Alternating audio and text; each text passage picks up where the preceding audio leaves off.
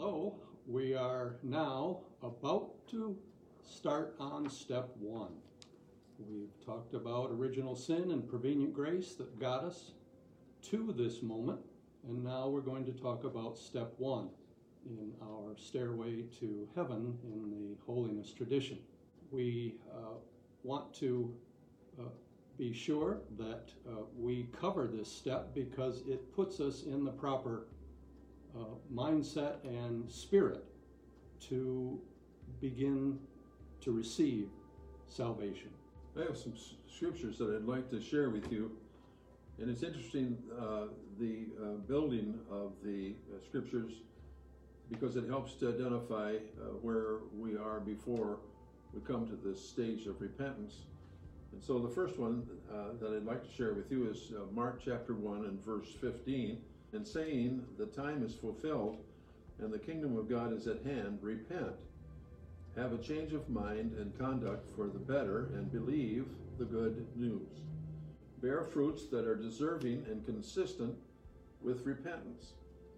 Uh, that is, conduct worthy of a heart change. And do not begin to say to yourselves, We have Abraham as our father. For I tell you that God is able from these stones to rise up descendants for Abraham. Even now the axe is laid uh, to the root of the trees, so that every tree that does not bear good fruit is cut down and cast into the fire. And the multitudes asked him, Then what shall we do? And he replied to them, He who has two tunics, let him share with him who has none, and he who has food, let him do the same way. Even tax collectors came to be baptized, and they said to him, Teacher, what shall we do? And he said, Collect no more than the fixed amount appointed you. Those serving as soldiers also asked him, What shall we do? And he replied to them, Never demand by terrifying people or by accusing wrongly, and always be satisfied with your rations and with your wages. And now uh, let's turn to Romans chapter 3, and we'll start with verse 9. Well, then, we are, uh, are we Jews superior and better off than they?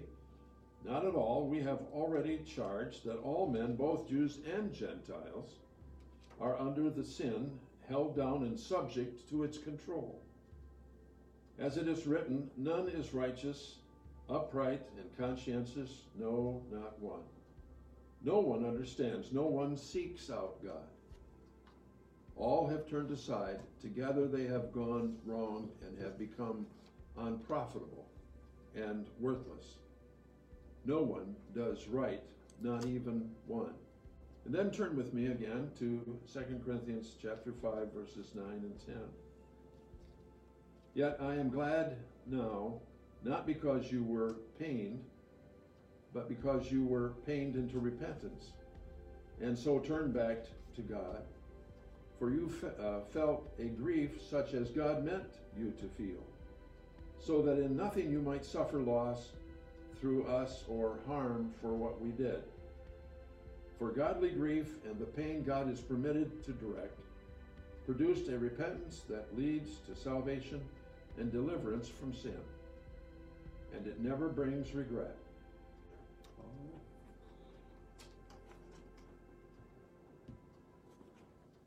So we are on uh, our way to coming uh, out of the situation of rebellion against God, and prevenient grace has been showered upon us and uh, has directed us now uh, on our way to repentance.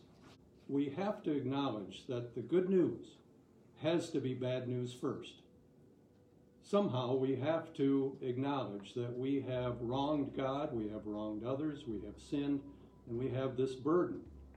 And that we must deal with that bad news before we can be ready to receive the good news of the gospel.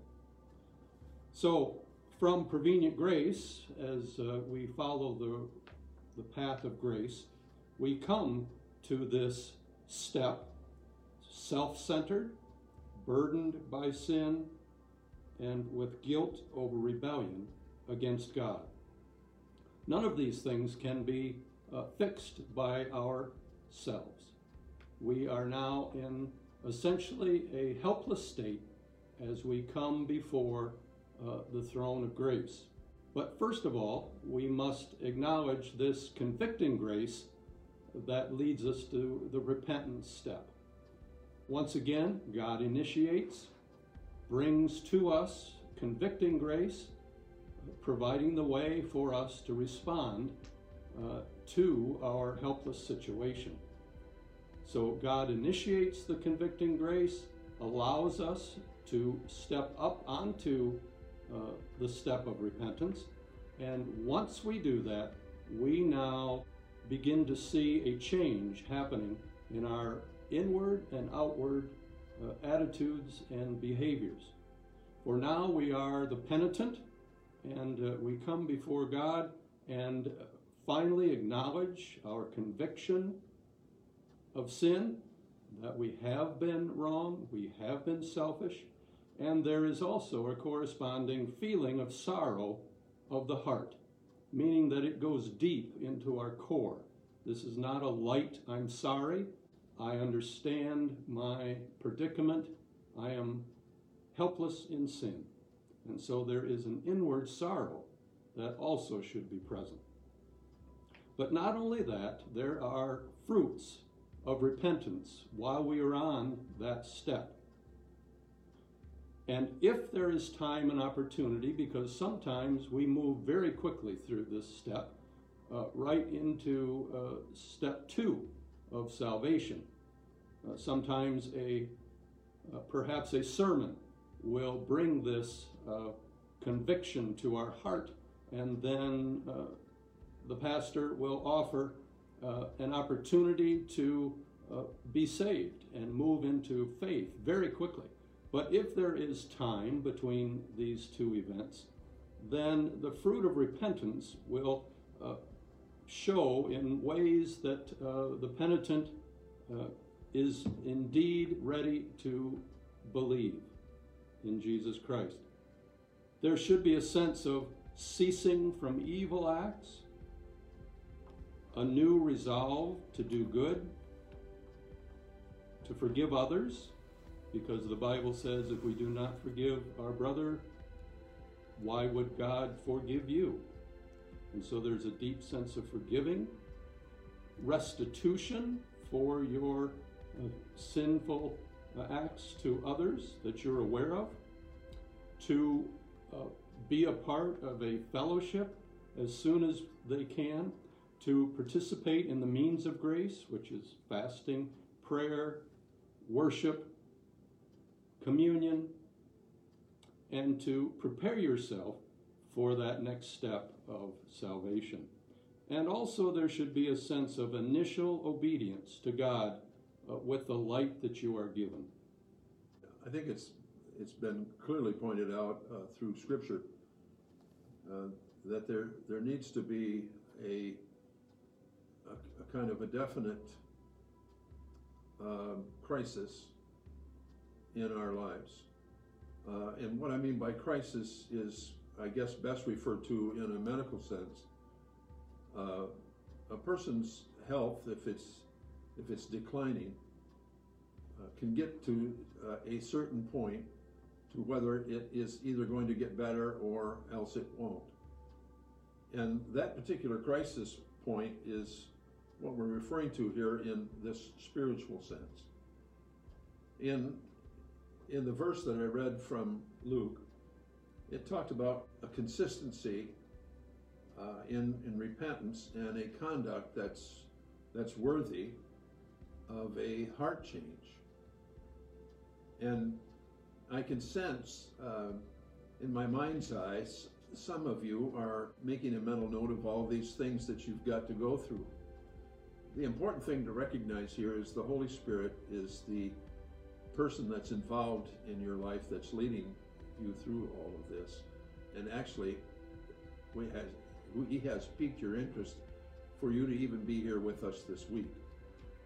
Uh, and, and that's exactly the way all of us who have ever came to Christ has came in that same method, which is which is there is a gradual conviction a consistent conviction. Uh, that is a state of mind where we recognize that there's something that's out of place and there's something that needs to be done in order to repair that. And what we're talking about is coming uh, to God in this sense of repentance with the idea of wanting to change our lives, to turn them around and turn them towards Him and towards what scriptural principles would indicate. So, uh, in some of the discussion questions that that we have uh, listed uh, for you, if you have this uh, Bible study in front of you, uh, has to do with the idea of your awareness of your lostness, which is a critical thing. No one can be found until they first admit that they're lost. Uh, it is just, uh, that's not a cliche. It, it rather is a, a, a pure fact. And once a person recognizes that whatever it is that they've been doing, what you've been doing up to this point, hasn't really satisfied you in terms of your relationship to God, is is not something to be lamented. That's something that, that you should be celebrating because the Holy Spirit's at work in your life, leading you to the next step, which is going to bring you to this step of repentance and then into full communion with God. I want to clarify, I, I want to be sure that folks um, perhaps repented long time ago that are listening and don't quite remember such a dramatic uh, situ- crisis Yeah, yeah. situation. I know um, I grew up in the church and uh, had a loving family, a loving church, and uh, sort of went to a confirmation class. As a group, we sort of uh, acknowledged that we needed to repent and then moved right on to uh, trust in Jesus Christ as Lord. And it, I don't remember a dramatic turnaround like uh, some of the folks that I have known through the ministry, Mhm. where um, they've committed a crime or there's been some uh, drug abuse or something, and they're all of a sudden there is a radical turnaround. And it's quite amazing to watch that. Yes, it is. But for many of us, uh, it wasn't so dramatic. And yet, uh, we all have to go on through step one. That's right. And so I was thinking that sometimes it's even harder for uh, those who were raised in the church, in Christian, fa- good Christian families. Uh, it's harder for them to think that they have to do any sort of repentance. Yeah. And so, uh, again, uh, we don't want to question anybody's faith, but uh, there may be some of us that didn't have such a dramatic uh, step one, but nevertheless, we had to cross from self serving, selfishness to letting Jesus become our master. Right. And the, for us, that was the repentance stage. We just want to assure everyone uh, that you are all unique and that you will travel through step one uh, in different ways. Yeah, I think I think what we're referring to uh, that is the that is the bottom line about about all of this. The, the common denominator here is is that there is that there is a crisis point. and of course, the more uh, the farther a person is uh, from what would consider to be godly, I suppose the more dramatic that would be. But at the same time, uh, when we first started in the garden, the story of Eve, uh, her uh, attraction uh, to what Satan was telling her was the fact of trying to duplicate what God was creating in her life uh, in her, her own manner. And so there, there, I think there needs to be a sense of, of recognition in our lives that we are apart from God, uh, even, even if, you know, we've been uh, the poster child, so to speak, of the church. Mm-hmm. Uh, and thankfully, there's a- lot of us that have came through that kind of uh, of upbringing. Uh, but uh, nonetheless, there needs to be a uh, you know scripturally, God expects for us to come uh, to Him in this kind of manner, and and thankfully, uh, uh, many of you have done that. and and perhaps we're just putting labels on this that you really can now understand scripturally what has happened. Right. Uh, You may not have known what was happening to you. exactly. And that's what was happening. You were going through step one of repentance to get to step two, the glorious moment of salvation. Right.